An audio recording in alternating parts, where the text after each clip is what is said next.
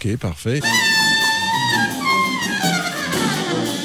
And I can say that as an expert now, being the parent of two teenagers. I watched them and their friends in high school, and I feel like we're doing them a disservice in how we structured all that because they feel like they can't be wrong. They can't make a mistake. And high school and probably undergrad too is so stressful for these kids because they feel like they cannot make a mistake and there's no way to cover from making a mistake. We have to teach people it's okay to make mistakes. And I don't know if it takes until graduate school before they're learning that. It's harder to unlearn the other stuff. It's just, I feel like we need to teach that much, much earlier along. Welcome to the Night Science Podcast, where we explore the untold story of the scientific creative process. We are your hosts. I'm Itai Yanai. And I am Martin Lercher. Steve Quake is a professor of bioengineering and of applied physics at Stanford University. Recently, Steve also became head of science at the Chan Zuckerberg Foundation, an organization established by Mark Zuckerberg and his wife Priscilla Chan, who invest 99% of the wealth from their Facebook shares in it. And Steve is an extremely accomplished scientist Remarkably, he's been elected to three of the most notable academies of the United States the National Academy of Sciences, the National Academy of Medicine, and the National Academy of Engineering. Steve's invented many measurement tools for biology, including new DNA sequencing technologies and also microfluidic automation. In particular, he's known for inventing new diagnostic tools, including the very first non invasive prenatal test for Down syndrome, where instead of doing an amnio, you just do a regular blood test and sequence some of the fragments of the baby's DNA that have made it into the mother's bloodstream. And this diagnostic test alone has already probably saved thousands of lives by now. So, Steve, we're really happy to have you on with us today. Thanks so much. It's great to be here. I'm really looking forward to the discussion. To get started, Steve, what would you say is your general approach to science? What is your process? Boy, that's a broad question. You know, it's a pretty broad question. you know, I've sort of made my career at the boundary between disciplines, and I found that to be a very fruitful area to explore. I mean, initially, it's the boundary between physics and biology. Then it became the boundary between engineering and medicine. And you know, there's just very interesting to explore those areas where fields meet, and that's been very productive. I was fortunate where I had a mentor, Steve Chu, who really was fearless about going into new fields and not feeling constrained to keep doing what he'd always done. And he imbued his trainees, including me, with that spirit as well. So I've also moved around to many fields through the course of my career. When you say fearless, is it to just believe that even though you don't have the training for it, you can somehow make it up? Or is there like a strategic way to do it where you, you form collaborations and do make sure that there's a expert somehow on board? Yeah, I mean, for sure, I think respects the role of experts, but also leaves room for the thought that there can be creative input from other areas and new angle on questions and a problem. I mean, as you sort of mentioned in the introduction, non invasive prenatal testing. I had never done anything in diagnostics before that, but my background in single molecule biophysics had given me this experience about counting molecules. And that ended up being the key insight in solving that problem. People have been coming at it, the pathologists and people in the field, from trying to find ways to purify the fetal DNA and separate it from the maternal somehow. And the insight was quite different than that, realizing that you could count molecules and look at overrepresentation. You didn't need to understand the difference between maternal and fetal to get to the answer. And no one in the field would have had that insight because it's not the way they thought about things. But having come from the field, single molecule biophysics, where we were counting molecules, I was like, the obvious way to go. And that's an example of how bringing people from different backgrounds into a new field can lead to breakthroughs. So, do you think that's true more generally? Or why is it that a lot of interesting stuff is at the boundary between disciplines?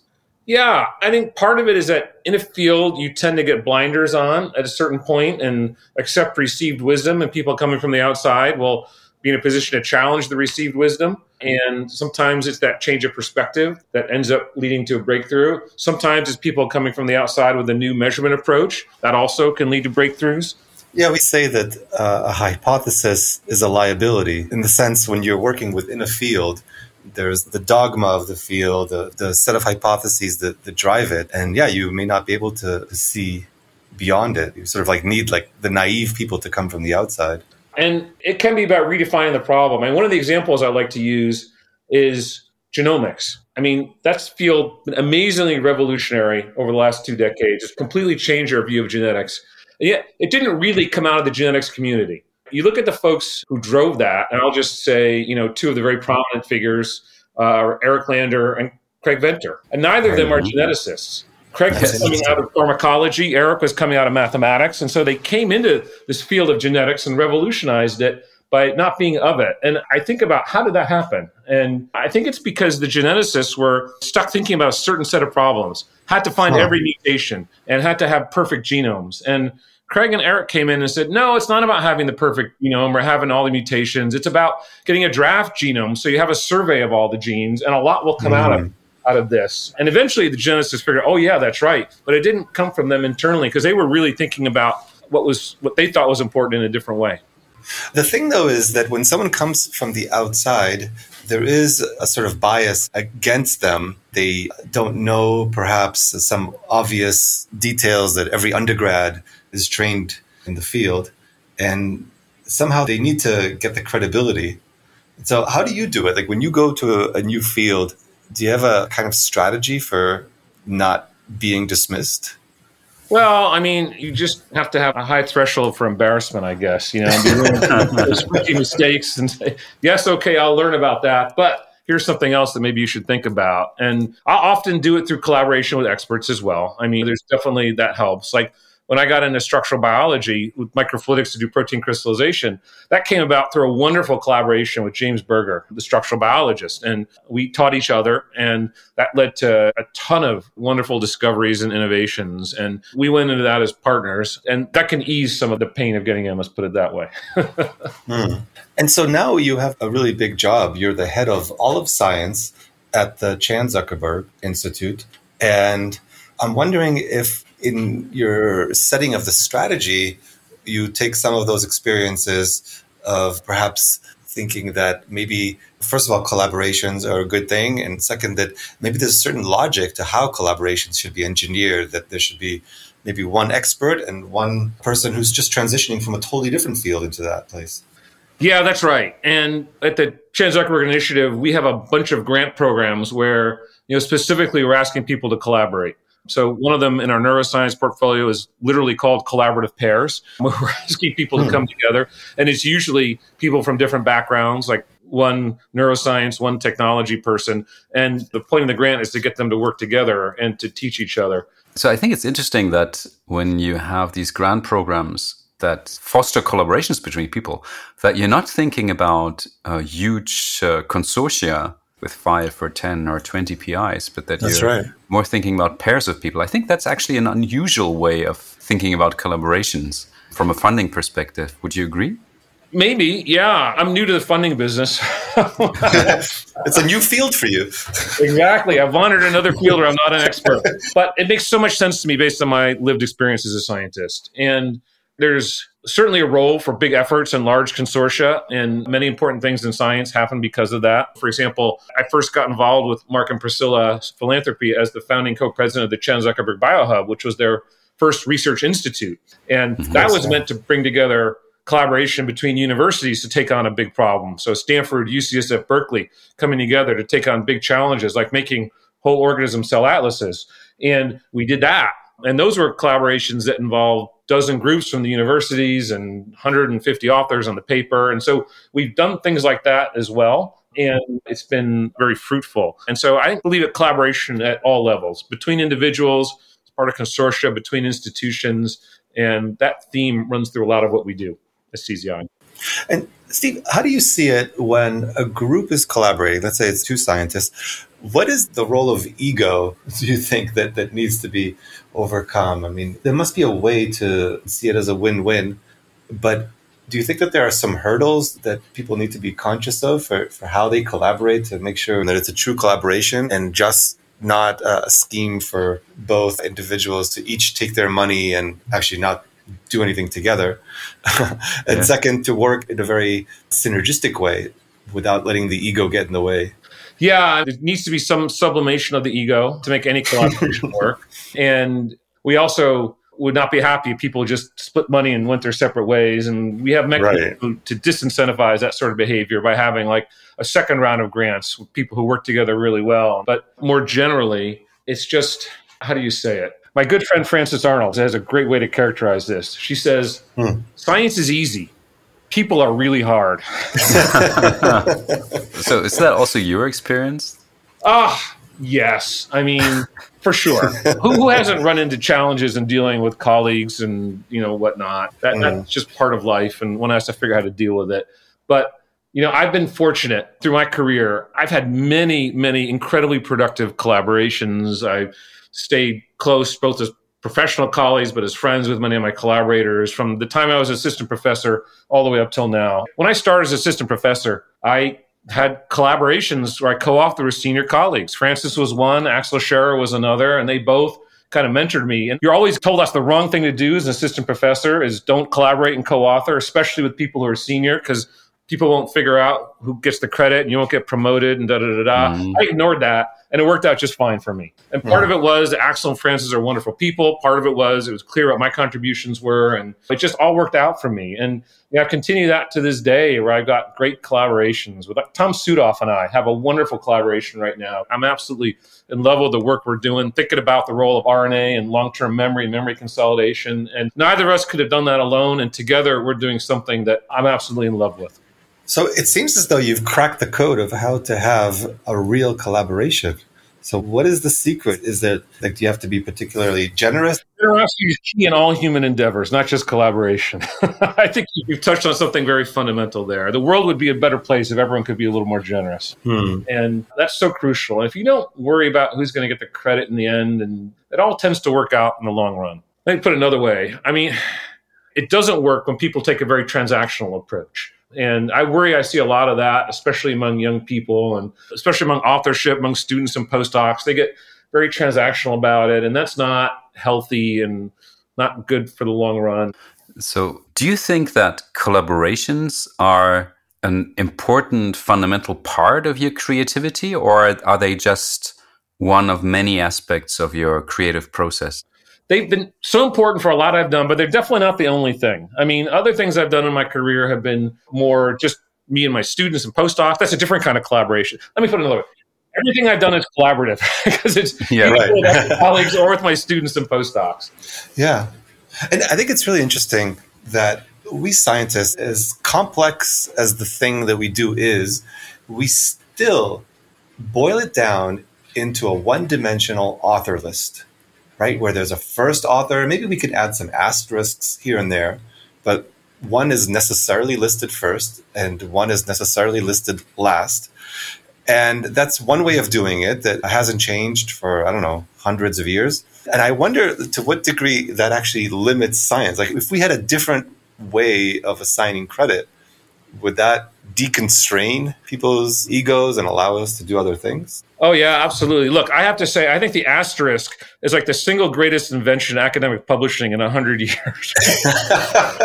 it's true. It's true. Right? Solves a lot of problems.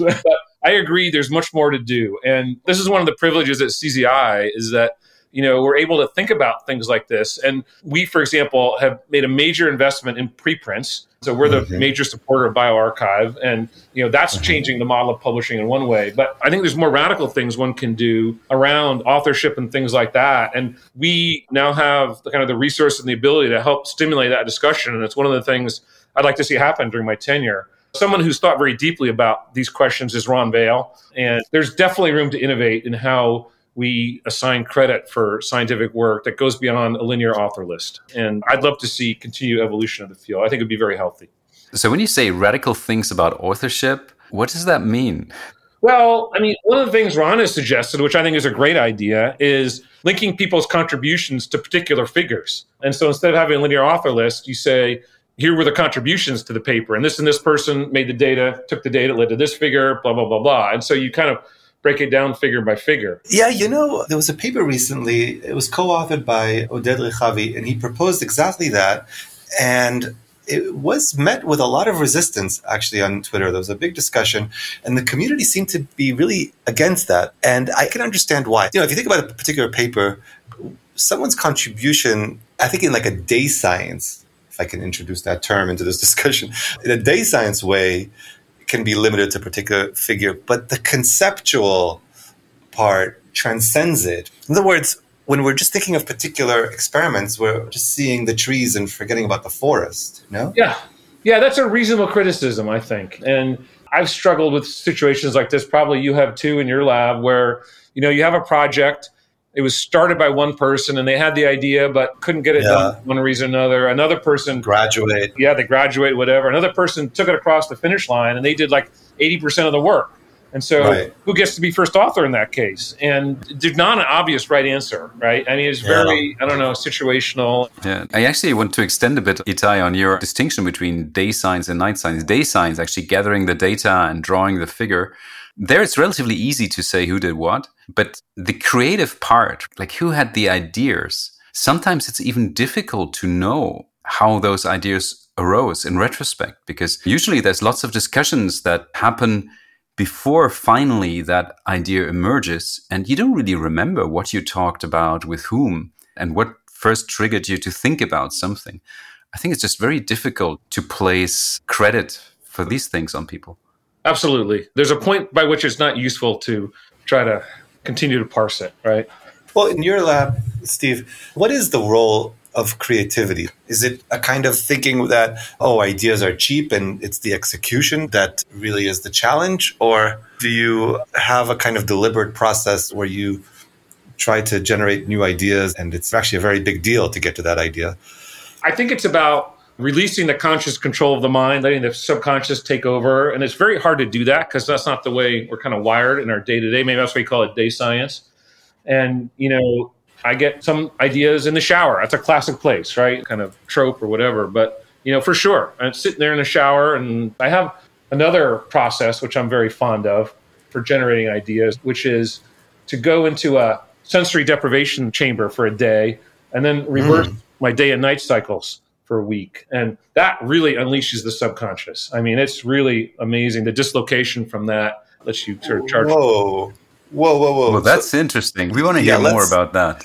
That is sensory deprivation and the reversal of day and night. Yeah. Can you expand on that? Yeah, sure. So I had for a number of years a remote lab in Singapore. And I go visit oh. there times a year. And it's like a 20 hour flight.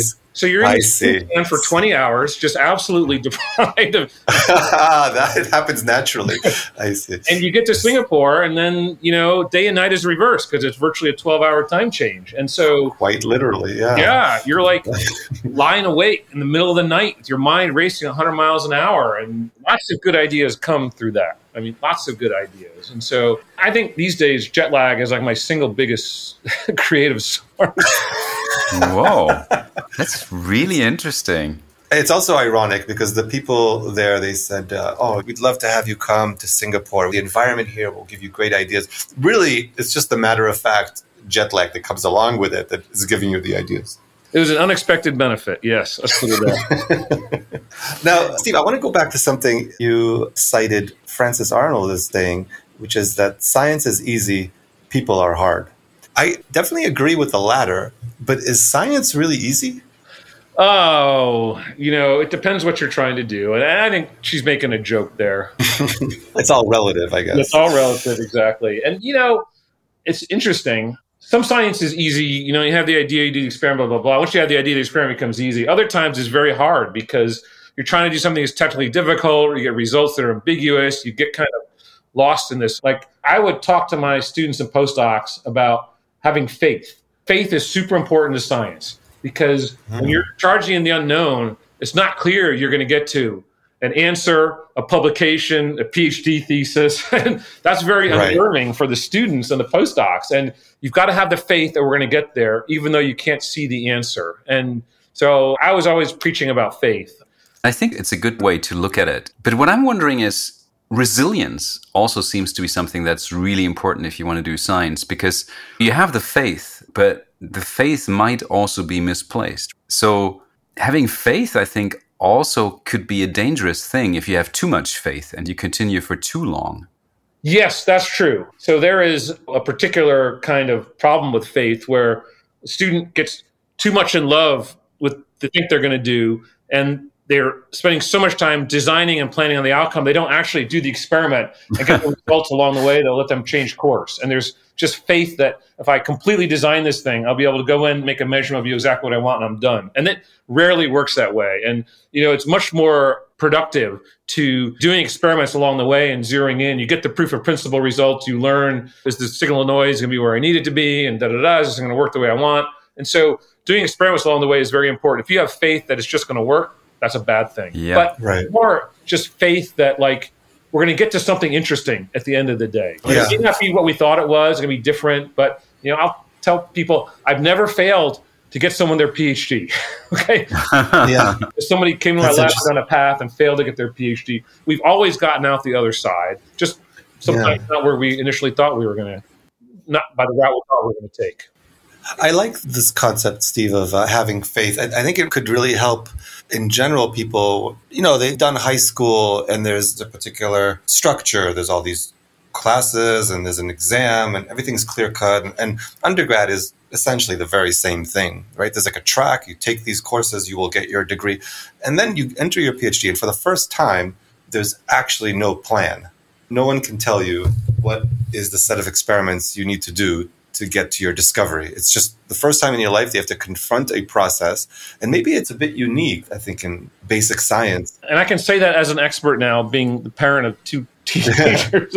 Yeah. I watched them and their friends in high school, and I feel like we're doing them a disservice in how we structured all that because they feel like they can't be wrong. Hmm. They can't make a mistake. And high school and probably undergrad too is so stressful for these kids because they feel like they cannot make Right. a mistake and there's no way to cover from making a mistake. We have to teach people it's okay to make mistakes. And I don't know if it takes until graduate school before they're learning that. It's harder to unlearn the other stuff. It's just I feel like we need to teach that much much earlier along. Yeah. And society has now been geared up in such a way that that's not the way it's working. Yeah. I mean, sometimes, of course, uh, you can make mistakes that are regrettable. But more generally, I would say that the most interesting things in science come out of failures and out of mistakes, right? It's the unexpected things that really move us forward. Hmm. Absolutely. And, you know, there's also just the learning that happens. It's like this latent learning. You know, you can go through periods where it looks very unproductive, but you've actually learned a lot and that set the stage for a period of productivity. And like one example in my career was, you know, when I was graduate student, I was in the theoretical physics department and I had met a professor from King's College London, Bob Simmons. And when I was in England, I was like, I want to do experiments. I want to learn something about lab science. And so I would called up Bob. I'd go into London once a week and I had some ideas about what I wanted to do. And they were maybe not great ideas, but Bob, to his credit, just said, do whatever you want. Just don't blow a hole in the budget. and he basically let me go putter Yeah. around. And nothing productive came out of that. No paper, no discovery. But I learned a ton about molecular biology. And that really gave me the confidence then when I went to become a postdoc Hmm. to become an experimentalist and take on things that theorists normally wouldn't do. And I had made a bunch of mistakes. I'd learned what not to do. And it helped me make the right choices later on. And so that was like a super unproductive period by some measure, but it led to great productivity for me later in my career. We would actually like to stop for a minute and thank our sponsors. Night Science is supported in part by Research Theory, a non-profit working to improve creativity and culture in science. Find out more at researchtheory.org and by IMI, a non-profit building a public media ecosystem for the 21st century. Learn more at theimi.co. The Night Science podcast, believe it or not, has been going on for nearly three years now. And all this time, we've actually been funding it ourselves, running it out of our garage, so to speak. And a big reason for us starting the podcast has been to try to improve the culture of science in terms of how we nurture our creative process. Research Theory and IMI, founded by Elaine and Stuart Sevier, have a mission that overlaps very well with ours, and so we are thrilled to have their support. Thank you, and let's get back to the conversation. You know, Steve, it's really interesting the situation that you find yourself in. You're a scientist of great accomplishments, and you know how science really works. You know the unpredictable nature of it. You know it from the inside out, right? Now you have a big job, as we've said, and you can kind of control how grants are being awarded. And so, you know, I think one thing that many scientists feel is that when we write a grant, we're forced to tell a story that we know is not going to pan out that way. In fact, it's like the best case scenario if the grant that we put together doesn't go that way, because that will mean that something more interesting will happen that was unpredictable. And so I'm just wondering do you see a way to change that a little bit? Yes, absolutely. And this is, for me, one of the reasons why I took the position, but also I think why philanthropy can be so valuable in science because we can take more risks. Mm. If you're running a government agency that's using taxpayer dollars, you're accountable for that in a different way. And the risk profile you can accept is very different than what you can do when you're responsible for helping disperse money made by an entrepreneur who took huge risks to get there and has a much different tolerance for risk. Mm-hmm. So just philanthropy by its very nature can take on more risk than government funding. And we've tried to build our mechanisms around that because we'll never replace the NIH. I mean, we're such a small amount of money relative to NIH. The NIH is irreplaceable and does so much great support of science, but we can help de-risk stuff so that it becomes ready for NIH funding. And I view that as a big part of what we do, getting into those risky areas, being nimble and helping de-risk them so the larger funders can come in and say, yeah, we'll want people doing this.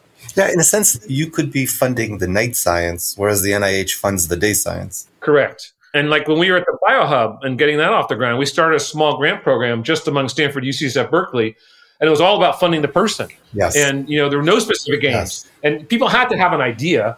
But you know, as soon as we gave them the grant, we said, "We don't care if you do what you said you did.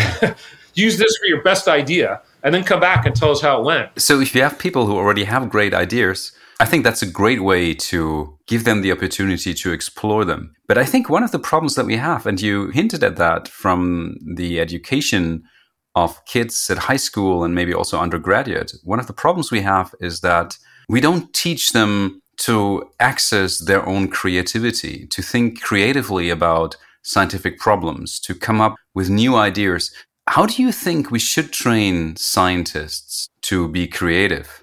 You know, it's interesting. We've changed our admissions policies to account for this in bioengineering a little bit.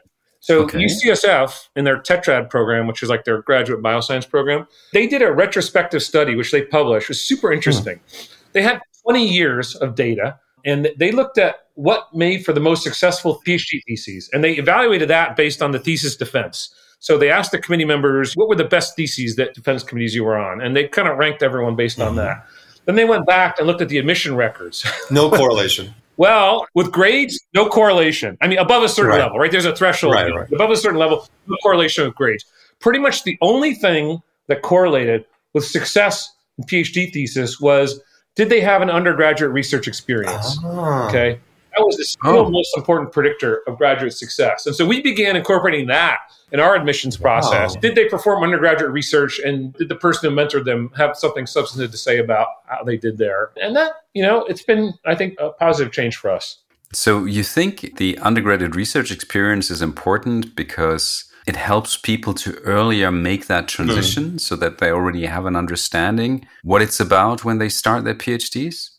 Yeah, I think that they learn that it's a different game and skill set. And you have to do a different set of things to be successful in research. And is not what it was to be successful in doing problem sets in the classroom. And you make the mistakes. You learn that it's not a linear path and all those things that go into doing research that make it different. The earlier you learn about that, the more successful you'll be later on. Hmm. Now, Steve, we talked earlier about problems in science. Are there other problems that you think CZI could address in the science community? Ah, you mean like the culture the of science culture and things of science, that, would you say? Yeah, oh, that's such a good question. I mean, we're living in an age where people don't trust institutions, don't trust science. The political world, the popular world is really divorced from mm. science and how it works, and there's a lack of trust. Yes. And yeah. we as scientists, I think, have an obligation to be communicating what we do and the values and how our field works and the importance of it more than ever. Yeah. I think philanthropy has a role to do something there. So, what do you think should scientists do? I mean, should they just seek opportunities to talk about their own research, or what is that obligation that we have? Part of it is seeking out those opportunities to share with the lay public what we do. I think another part of it is learning how to do that. I mean, there is a science to communication and communicating effectively and storytelling that we don't teach super well or super systematically. And Alan Alda has been running a great center for that over the years. And I've heard the talk he's given on that a couple times, and it's phenomenal. As a trained actor, how you storytell, how you communicate, and boy, it's very different than what we tend to do as scientists. I think we can all lift our level a little bit and commit to doing that a little bit better. Yeah. I think when we talk about the culture of science, there's the positive aspects of the creative. There's also the negative aspects. When you were talking about having the faith as something that the students should kind of embrace, but you also mentioned that sometimes they take it maybe a little too far and they love their hypothesis perhaps a little too much. Yes, I mean, that's the role of the advisor who is one step removed, mm-hmm. right? Mm. And provide that kind of less of a chance to fall in love with the hypothesis, provide that kind of independent view. Have you thought about this mm. or have you ruled this out? I also think in a healthy group, the rest of the group members provide that too. And that's kind of the role of group meetings when people are sharing their research and it's not yet fully formed and they can get that feedback from their fellow group members and get that skeptical questioning. You know, there's a great quote from ancient Greece, from Sparta, about we should have bloody practices so that our battles go smoothly. I'm paraphrasing a little bit. Huh. But yeah, I mean, okay. being able to ask, have set up an environment where you can ask the very hard questions within the group and push and prod and questions so that when you're talking to the outside world about your research, you feel like the hard questions have already been thrown at you and you're prepared. You know, the Spartan bloody practices, that sounds like there could be a very aggressive mood in the group, which I don't think probably is what you were talking about. I mean, absolutely. It has to be respectful interaction. If interaction is not respectful, the whole thing just falls apart because you lose the trust and the feeling of safety. And it's absolutely crucial that you find a way to ask the hard questions in a way that is respectful and not threatening, but enables sort of discourse. That's like the whole art of how you create the kind of mood and the morale of the group where people feel safe enough that they can expose themselves and are willing to hear criticism and it's not aggressive and personal. So that's the whole job of management and of the advisors is to do that and to kind of get you to that point. I was wondering, how do you structure the interactions between people in your group and between you and those people? I've always tried to work on a wide variety of things in the group. So it gives people the elbow room and people can kind of have a sense of ownership over a project and they're not competing with each other. I've never set it up so that there was competition within the group. I feel that's like a destructive dynamic. Yeah. And other groups do it differently. And you know you're after climbing one big mountain you set a bunch of people to the same goal by different means. And that's not been the way that i've wanted to approach things as a mentor. And so i've always tried to create a lot of elbow room and not have competition within the group. And that helps people feel like they're in it together. They can go to their colleagues for help if they don't know something, and they've got to help each other because nobody knows everything they need to do to get their project done, and they have to count on each other. And yet they have the room to feel, okay, this is my thing, and I don't need to worry about someone taking my idea. So that's like an important aspect of my mentoring philosophy.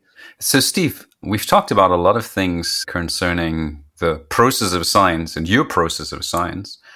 Are there things that we have missed asking you? Um, oh, we've talked about so much. Yeah, yes. you've been a great sport. Thank you, Steve. This has been great. Thank you. I would just, I mean, maybe I'd add that a certain number of the things I've done, particularly the clinically applied things, but also some of the basic research, has come through my own lived experience. And one shouldn't underestimate or derate that aspect of how one gets ideas in science. Like, mm. I got into the prenatal testing because of going through the amnio process mm. with my wife and born daughter. And got interested in preterm birth because of something we had there. Got interested in immunology because of our experience with allergies with one of our kids. Mm. And so, you know, these things you go through as a human being, you know, also affect the choice one makes as a scientist about the problems you get interested in, things you work on. And so there's a certain input to creativity mm. from the lived experience has been important for me and I'm sure for others as well. I mean, many people have had a family member with a disease. Cancer is a common one. You know, we've been through that as well. And those things influence creative choices in ways that I think is underestimated. Yeah. And I think it's really interesting that you have actually, at least for some of your projects, a clear view of why you became interested in them. Because in reality, we're all interested in different things. The things I find interesting are different from the things Itai finds interesting, and they're different from what you find interesting. But most of the time, we don't ask ourselves, why is it that I'm drawn to these types of questions? Yes maybe we don't have to ask ourselves why we're drawn to it. We just are and we do it. yeah, of course, of course. But there's always something there, right? There's always something there. There's always something there. Well, Steve, this has been such a great discussion. It's been a ton of fun. Thank you so much for giving me the opportunity to chat about all this with you. No, thank you so much for taking the time to talk with us. It was really interesting.